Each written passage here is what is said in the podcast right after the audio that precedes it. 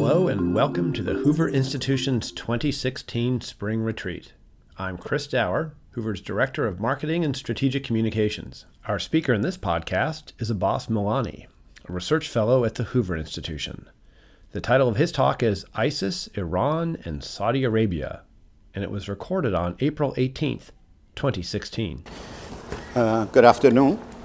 Uh, I think uh, in planning these uh, sessions, Hoover should uh, dole out bad news a little more carefully.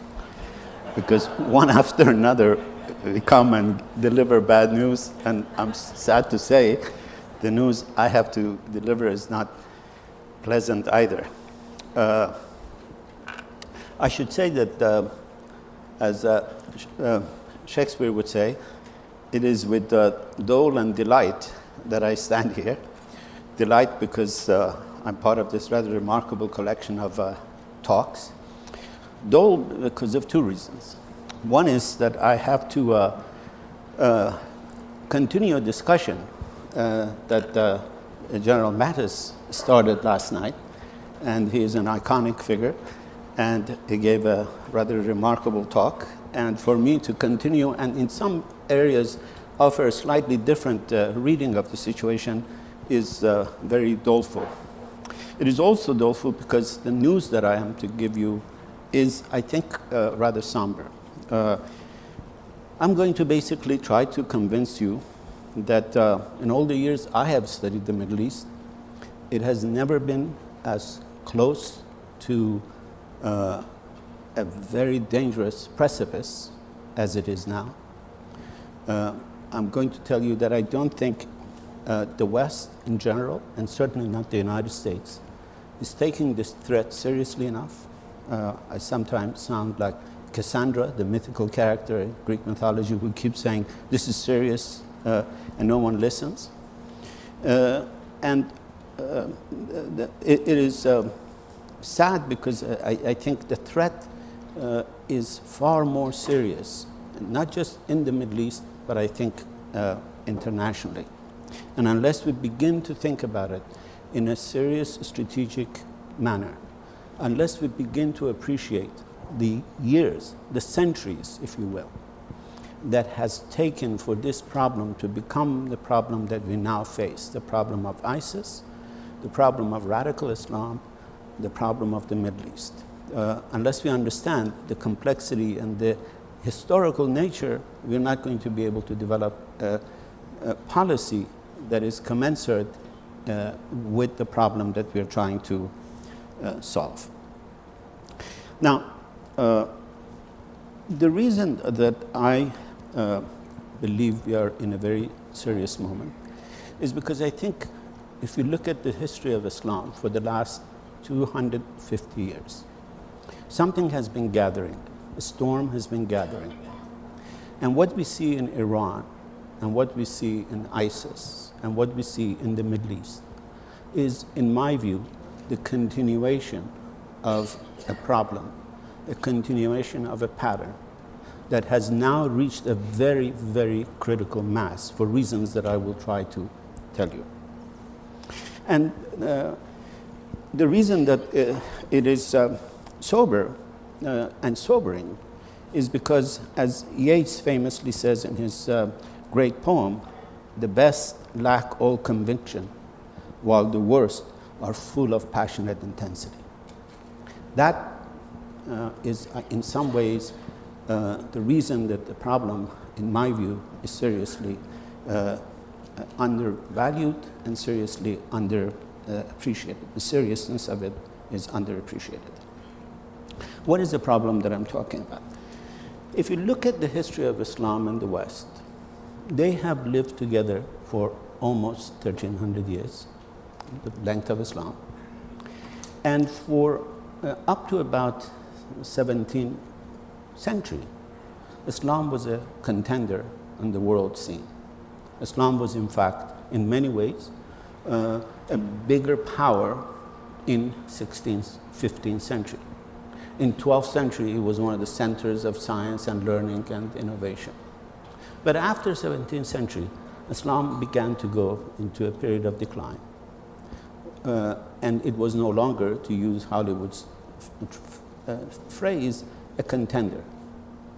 And once it no, was no longer a contender, a reaction began to take shape in the Islamic world.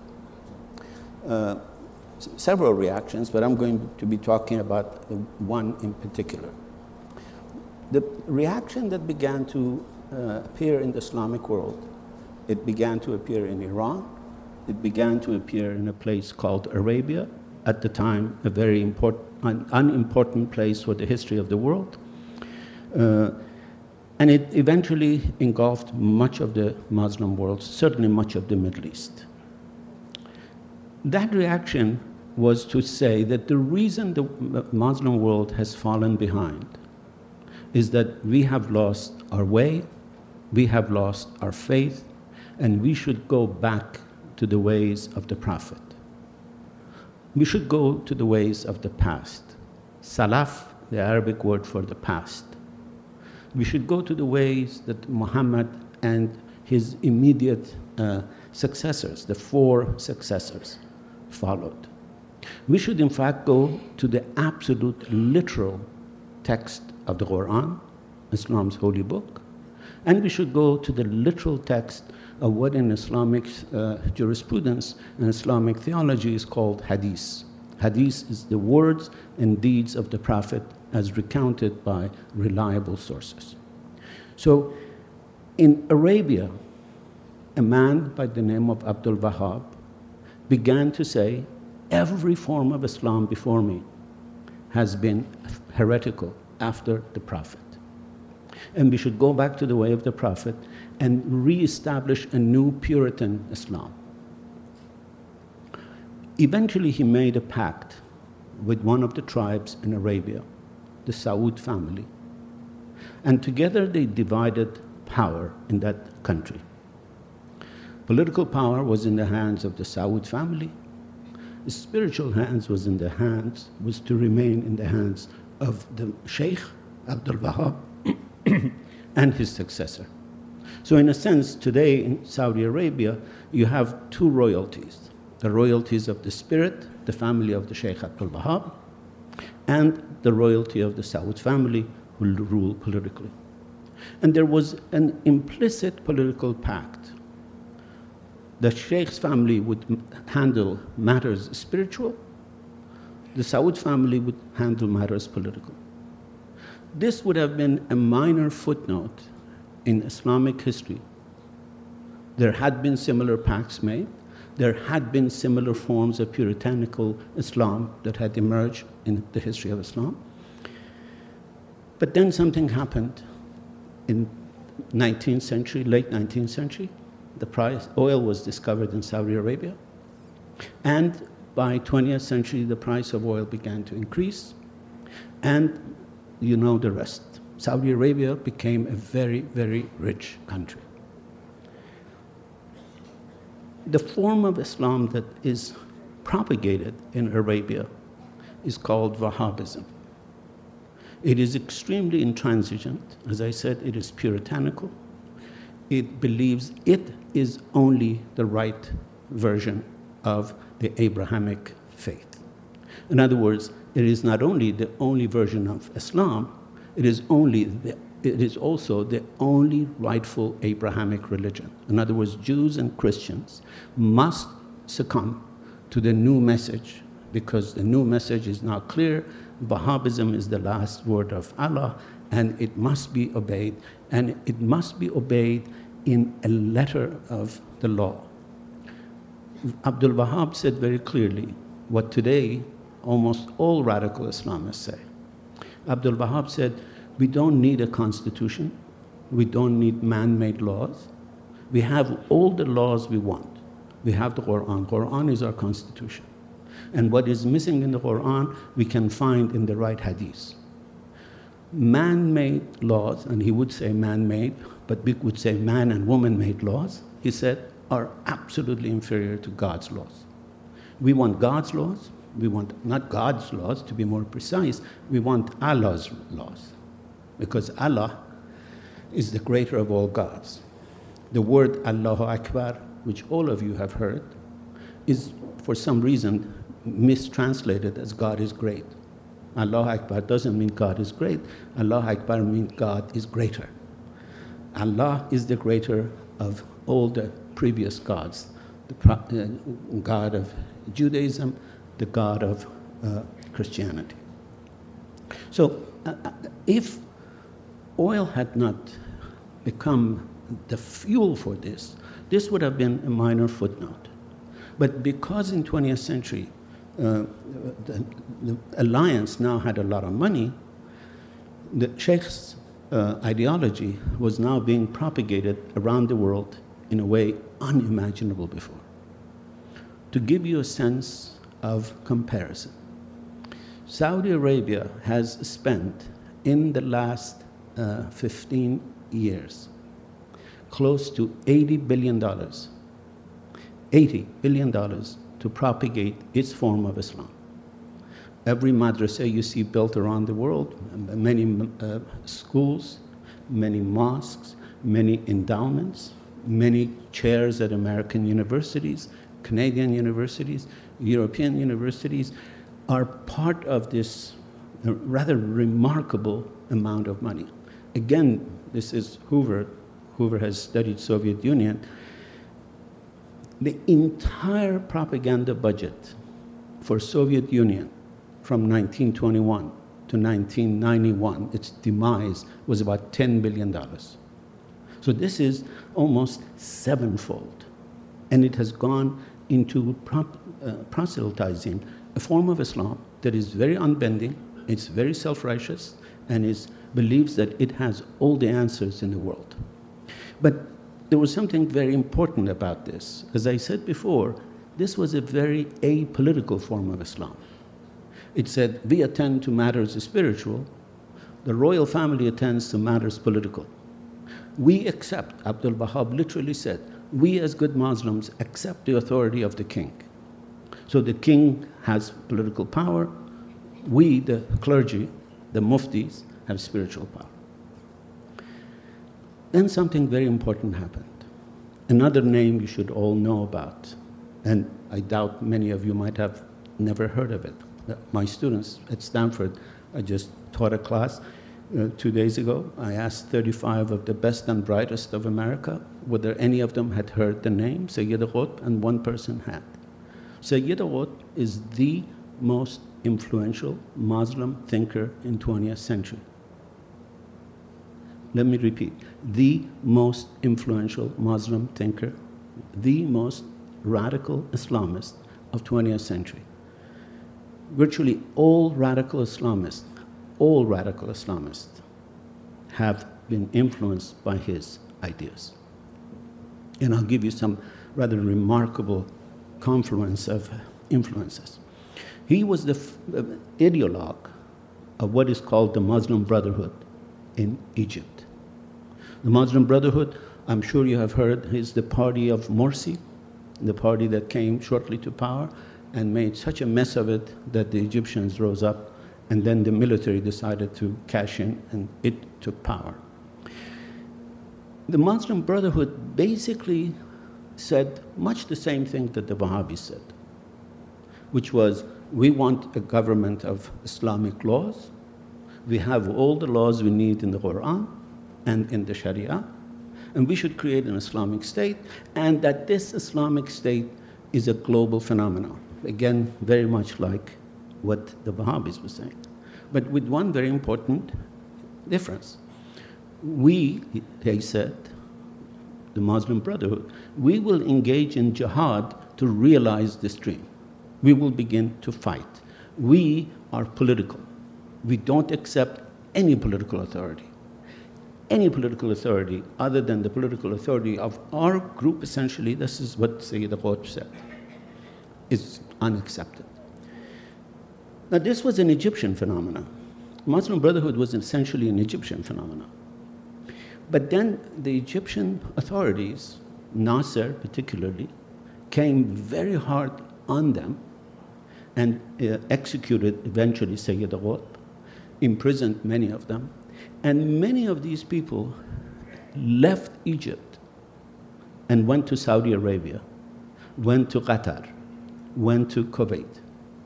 Bin Laden would tell you that he got political by his high school teacher, who was a Muslim Brotherhood expat from Egypt teaching in Saudi Arabia. So, what happens when these people come? Their intransigent, puritanical version of Wahhabi Islam in Wahhabism is now politicized, is now radicalized. And as this mix is churning, the United States begins to fight Soviet Union in Central Asia, in Pakistan, in Afghanistan, particularly in Afghanistan, with the idea that these people can be an efficient fighters in the fight against Soviet Union. That's how bin Laden initially went to Afghanistan. The Saudi government was helping actively in the fight against communism. The Saudi government was an ally of the United States in the fight against communism. Uh, the Shah of Iran thought that the Islamists were his allies in the fight against communism. Israel thought that the radical Islamists will be its allies in the fight against the force that was threatening them most in 1970s. Who was threatening Israel in 1970s? It wasn't Hezbollah. It wasn't Hamas. This, this phenomenon didn't even exist in the 70s. What was the main discourse in radicalism in Islam in that period, in the Arab world in that period, was a form of nationalism, PLO, Yasser Arafat, uh, many other variants. Who could contain these? In Egypt, in Iran, in Afghanistan, the United States, virtually in all of these places, thought that the Islamists would be an ally in the fight against the main threat. And they were right. The Islamists were a good fight ally. What they missed to understand is that the Islamists have an agenda for political power, and that Muslim Brotherhood was giving it to them. So you now have a mix of an intransigent form of Islam imbued with the political radical ideology of Muslim Brotherhood that goes to Afghanistan and becomes trained, becomes uh, organized, and helps defeat the Soviet Union. Again, as bin Laden says in one of his interviews, he said, when we defeated the Soviet Union, we said, okay, why can't we defeat the United States? So we decided to take the fight to the United States. This is what is happening at this period. We are now about 1980s, 1990s. This is what has happened in much of the Islamic world. As I'm sure you have now by now heard, the Islamic world is essentially divided into two groups.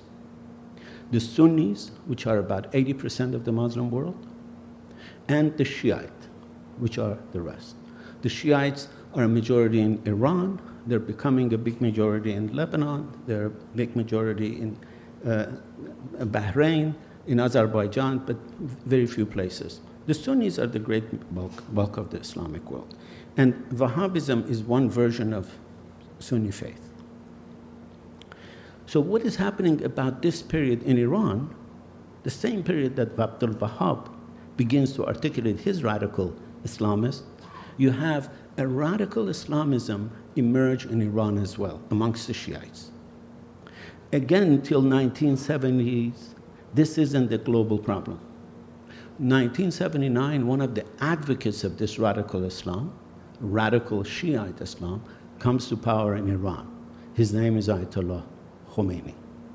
And begins to say virtually all of the things that some of the Wahhabis were saying with small changes.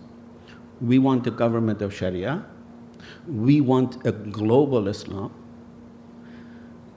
You have all heard the name IRGC, I suspect, the Revolutionary Guards. These are the Praetorian Guards of Iran. These are the ideological defenders of the revolution in Iran. IRGC stands for Islamic Revolutionary Guard Corps. What is missing from this is Iran. It is the Islamic, radical Islamic revolutionary core of the entire world. Their claim is to a global uh, mission. That's why the name of Iran is missing from the most important military force in the country. It's, you know, it's like uh, calling the United States military uh, global military. You would find this rather uh, unusual, uh, but this is exactly what the IRGC has done. And in order to f- foment this revolution, Ayatollah Khomeini began to create proxies in the region. First and foremost, they decided that they need to take on Israel and they need to create trouble for Israel so that Israel doesn't create trouble for them, in a sense. And what did they do? They began to arm and train Hezbollah in Lebanon. IRGC began to send commandos, began to send arms, began to send uh, officers to train the Hezbollah, what became known as Hezbollah. And Hezbollah literally means nothing other than the party of God. And the party of God is, interestingly, exactly the term that sometimes ISIS uses to refer to itself. They're the party of Allah. So, as Hezbollah began to increase its power in Lebanon, as after the fall of Saddam Hussein, Iran began to increase its power through Shiites in Iraq, Saudi Arabia began to get worried. The Sunnis began to get worried that Iran is out to create an empire, that there is a Shiite axis at work Lebanon, Syria, Iran, that Iran has hegemonic designs. So the Sunnis decided they need an answer to Hezbollah and the radical Shiites in Iraq. And the radical Shiites in Iraq have no doubt are as brutal as the Sunni radicals. One of the reasons that ISIS won in uh, Iraq, one of the reasons that ISIS essentially took a city of 2 million with an estimated 1,100 fighters, it, isn't just because they were good fighters. It's because the Sunni majority in Mosul decided that they prefer to bet with ISIS than to take their chances with Shiite uh, radicals. So as this began to, as the problem of Shiite radicals in the region began to become serious, uh, some in Saudi Arabia, in Qatar, in uh, Kuwait, decided that they need to support a radical form of Islam that could withstand up to, to the uh, Iranian Shiites. if we have time, I can give you a little bit of the history of this rather remarkable phenomenon. I want to get to ISIS and how, out of all of this storm, you now have the most dangerous, efficient, wealthy, well trained, and methodically uh, murderous group that I have ever seen in the region. And that is called ISIS. And I'll tell you why there is method in their madness and why they're uh, successful. So essentially, uh, the reason it's important to know how ISIS got to where it got is because there are lessons there in how to fight them now. As United States successfully suppressed Al Qaeda in Iraq, as their Zarqawi was killed, the leader, uh, the US found him in some village and they uh, put a bomb on him, and the entire house went, as well as he. Uh, some say he was so brutal that some of uh, his own allies might have given the coordinates of where he was. Nobody still knows how the U.S. found him because he was in some village, outlying village, and one bomb went and finished him.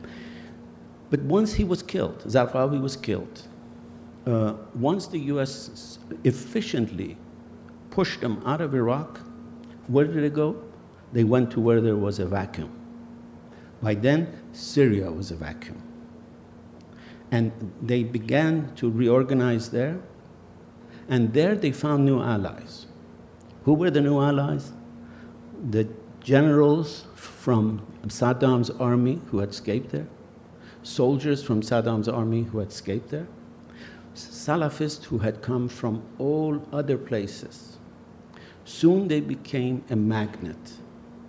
And in the war, in the war with uh, the murderous Assad regime, many of the neighbors decided that strengthening ISIS is not that bad of an option to get rid of uh, Assad. Turkey essentially opened its border. Turkey became a transit point for Salafists, for jihadists from all over the world who would come to Turkey and cross the border into ISIS.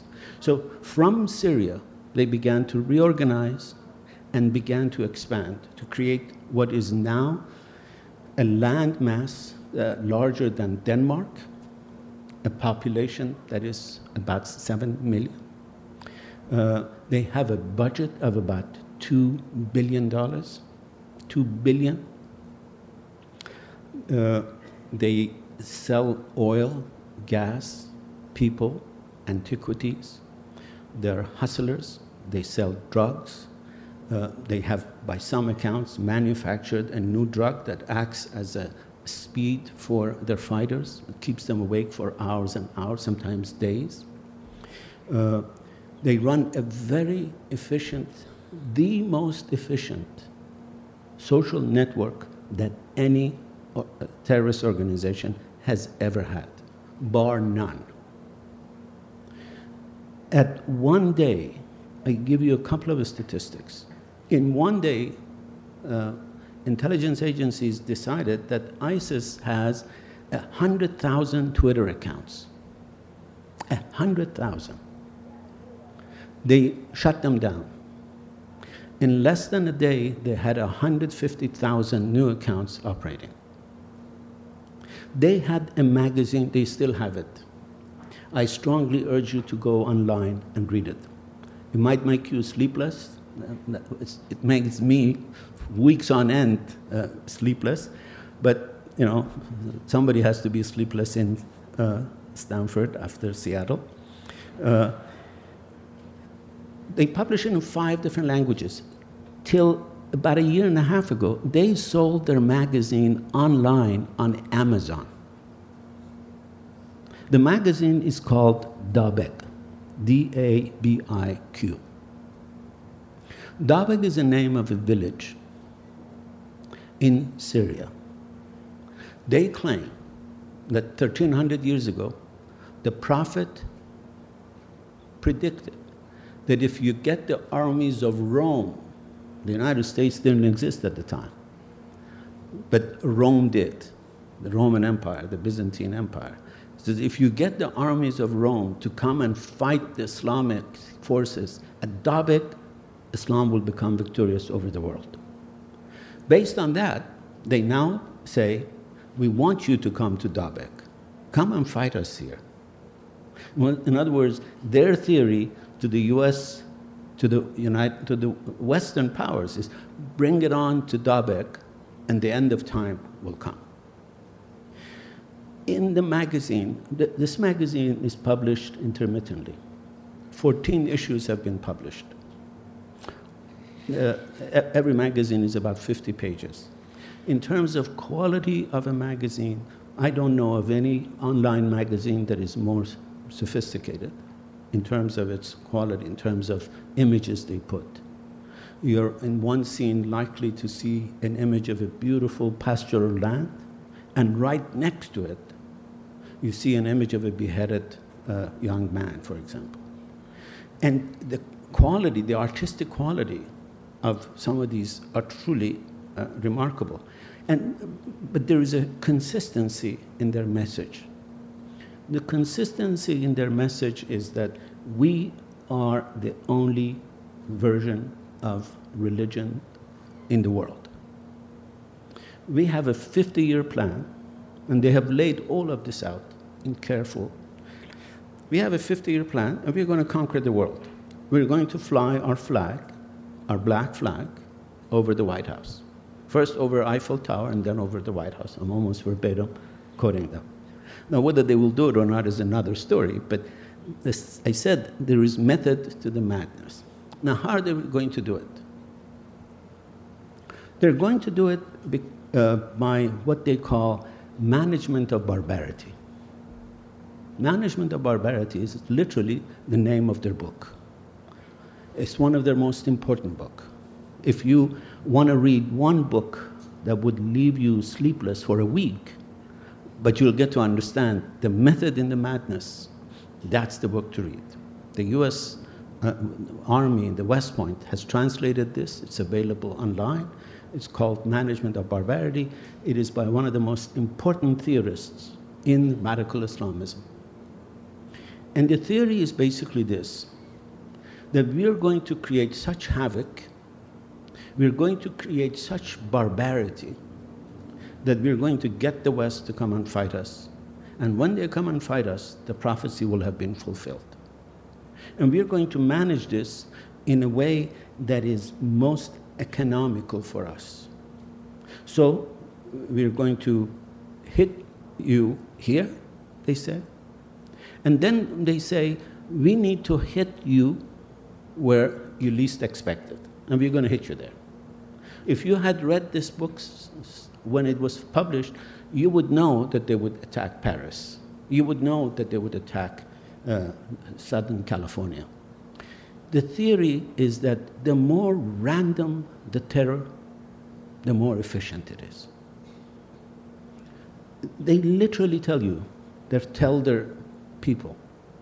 And the number of people they supposedly reach is frightening.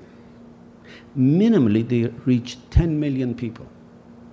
General McChrystal, in one interview, has indicated that they reach 100 million people. That is several times larger than the largest US news uh, channels. 100 million, even 10 million is a remarkable number. And part of their message is if you can't come to uh, Syria, don't worry. Go outside, buy a machete, kill anybody you find. That's, I'm literally telling you this. And if you kill anybody you find, you've done too good. One, you've created the mayhem that we need to create. Two, you have eliminated the gray zone. As I said, there is method to the madness. What is the gray zone? They say Muslims can only live under Muslim ruler they themselves. Nobody else is a Muslim ruler. So the only place Muslim rulers can have safe haven, they say, is under caliphate in uh, Islamic State. So how are we going to make sure everybody comes here? We have to convince everybody that everywhere else you live, it's unsafe. You will only be safe if you come to us. Now, the reason this becomes a very important part of the argument is that we now have a new page in the history of Islam and the West. For 1300 years, there were always many, many, many more Christians and Jews living amongst Muslims than there were Muslims living in the West. Now that history has completely changed. Now you have 40 odd million Muslims in Europe. You have 5 million Muslims in United States. And the number is increasing. As Russia keeps bombing, as ISIS keeps destruction, as Iran keeps its power, more and more people are going to leave and they're going to come. Now, why is that a problem? It isn't a problem in one sense because the greatest majority of Muslims in the world have nothing to do that is very favorable about ISIS. They think ISIS is very, very bad for them. But in order for them to eliminate that gray zone, they don't need too many people. They need a very, very, very, very small portion of this migration. As the let's say, five more events like Paris or Brussels happens in Europe or happens in the United States, what you're going to get is much more, more, much, much more uh, anti-Islamic sentiments in the United States. And as you get anti-Islamic sentiments, their propaganda picks it up. Their propaganda picks it up and says, and they do it very efficiently. Almost immediately, they pick it up and say, didn't we tell you that democracy is a trick? I was just reading this, this morning, their latest issue. They have a whole article why democracy is a sick religion because it accepts plurality. We don't want that plurality, they say. We want absolute certainty of divine law. And if they begin convincing a very, very, very small number of people to go their way, then they can wreak havoc. And they're very efficient in mobilizing people. They don't need to mobilize too many people, but they're very efficient. And if you hit them in one place efficiently, as the US did in Iraq, what did they do? They metastasized into Syria and came back. Now, the US and its allies, 66 countries supposedly, are now fighting ISIS. And they have lost very little territory. Best 15, 20%. And what they have lost there, they have more than gained in Libya. They have more than gained in Egypt. They have more than gained in Afghanistan. They are metastasizing. By some accounts, there are now 60 countries, 60 countries where some radical Islamist has indicated some form of allegiance to this phenomenon. So, fighting it isn't just a military option. The military is an essential component of it, but it's not. Unless you have a cultural uh, confrontation with this phenomenon, the phenomena that says, I am the only rightful uh, inheritor of the Abrahamic religion, and anybody who's not with me, I feel right to kill him. I'm almost verbatim quoting them. Uh, unless you have a sophisticated system to counter this, uh, you're not going to stop this flow. As I said, the flow, in order to be destructive, doesn't need to be much. And they are extremely efficient at mobilizing. They're extremely patient at how they recruit. And once they get someone hooked, they send them to the encrypted uh, system of internet where no one seems to be able to find them. Uh, I urge you to read an, a report in the New York Times, I think it was, about how they went about mobilizing a young lady who was a Sunday school teacher in the state of Washington. It took them a year and a half before they even mentioned the idea that they were part of ISIS. They sent her cards, they sent her chocolate, they sent her books. They promised to find a husband for her if she goes to London. And the only reason that the FBI got involved was because her mother began to notice that she was getting gifts where she had never received gifts before. But to think that they have the patience for a year to say nothing, to just hook on, uh, one of my students wrote a brilliant paper about how they operate on the social media. And this student uh, was himself part of a startup. He says they are as efficient in using the social media as any startup has been. He says they use all the metrics that the startups do. They do mass marketing. They study metrics. They study who is staying on their website, who is staying on which sites, and from that they begin to collect. So uh, I think I've depressed you enough, right?